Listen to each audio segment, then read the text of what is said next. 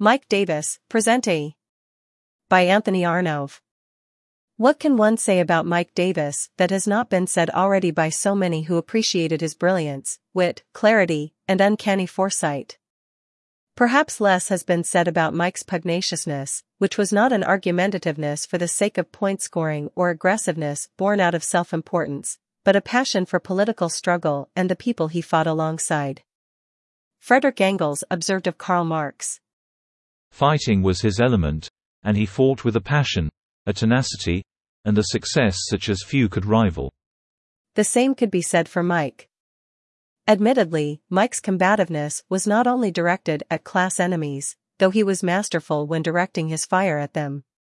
Mike was known among friends for letters written in outrage, and even hurt, to comrades he felt had gone astray. I had the displeasure of receiving a few myself. But in all our exchanges, it was evident how much Mike cared. Never once did he exert authority or expect deference because of his intellect or past contributions. He just held those of us in common work to exacting standards and took our politics as seriously as the circumstances require. Mike's ever-timely emails shared with friends, some of which became blog posts and longer essays, were extraordinary, exemplifying how to engage in conjunctural analysis that is grounded, historically informed, and attuned to what is emergent and requires us to rethink even long-held positions. In 1843 Marx wrote a letter to Arnold Ruge that articulates precisely a philosophy Mike lived by. It is all the more clear what we have to accomplish at present, I am referring to ruthless criticism of all that exists, ruthless both in the sense of not being afraid of the results it arrives at and in the sense of being just as little afraid of conflict with the powers that be. Mike was never satisfied with rote answers, predetermined conclusions, received wisdom. He always insisted on looking at the world anew, being rigorous, undertaking original research, and facing reality as it is, not as we wish it to be. I recall one small study group with comrades in New York at which Mike argued for a commitment to revolutionary politics even in the face of the genuine possibility that we had collectively reached a moment in human history when revolution could not prevent capitalism's past destruction of our planet from having irreversible, disastrous consequences. Without any guarantees of success, and despite this existential uncertainty, he insisted, we were obligated to forge ahead.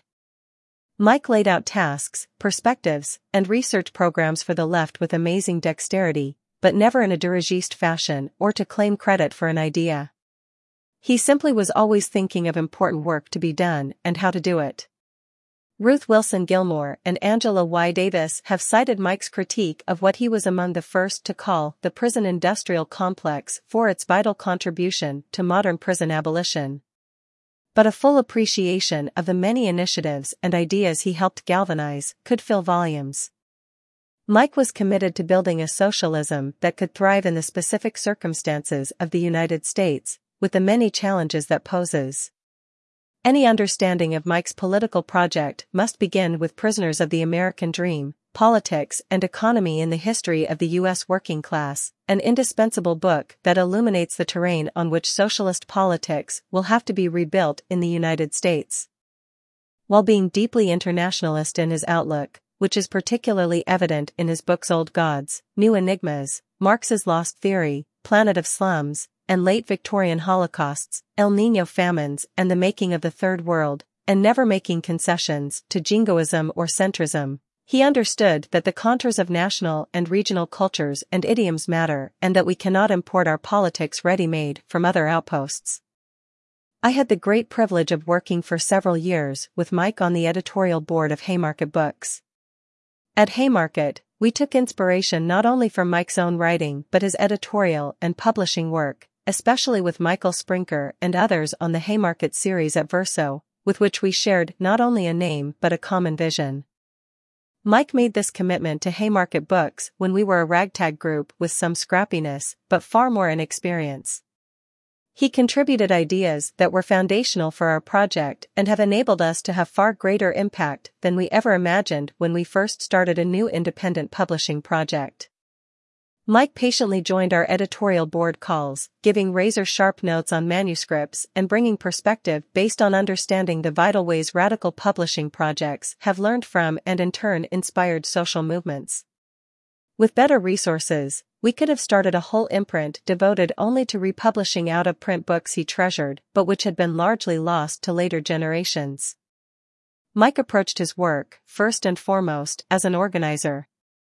Speaking at the Socialism Conference in Oakland in 2010, Mike called for building an organization of organizers, a bold, clear thesis he often returned to that clarifies our task and the standard by which we should judge our efforts.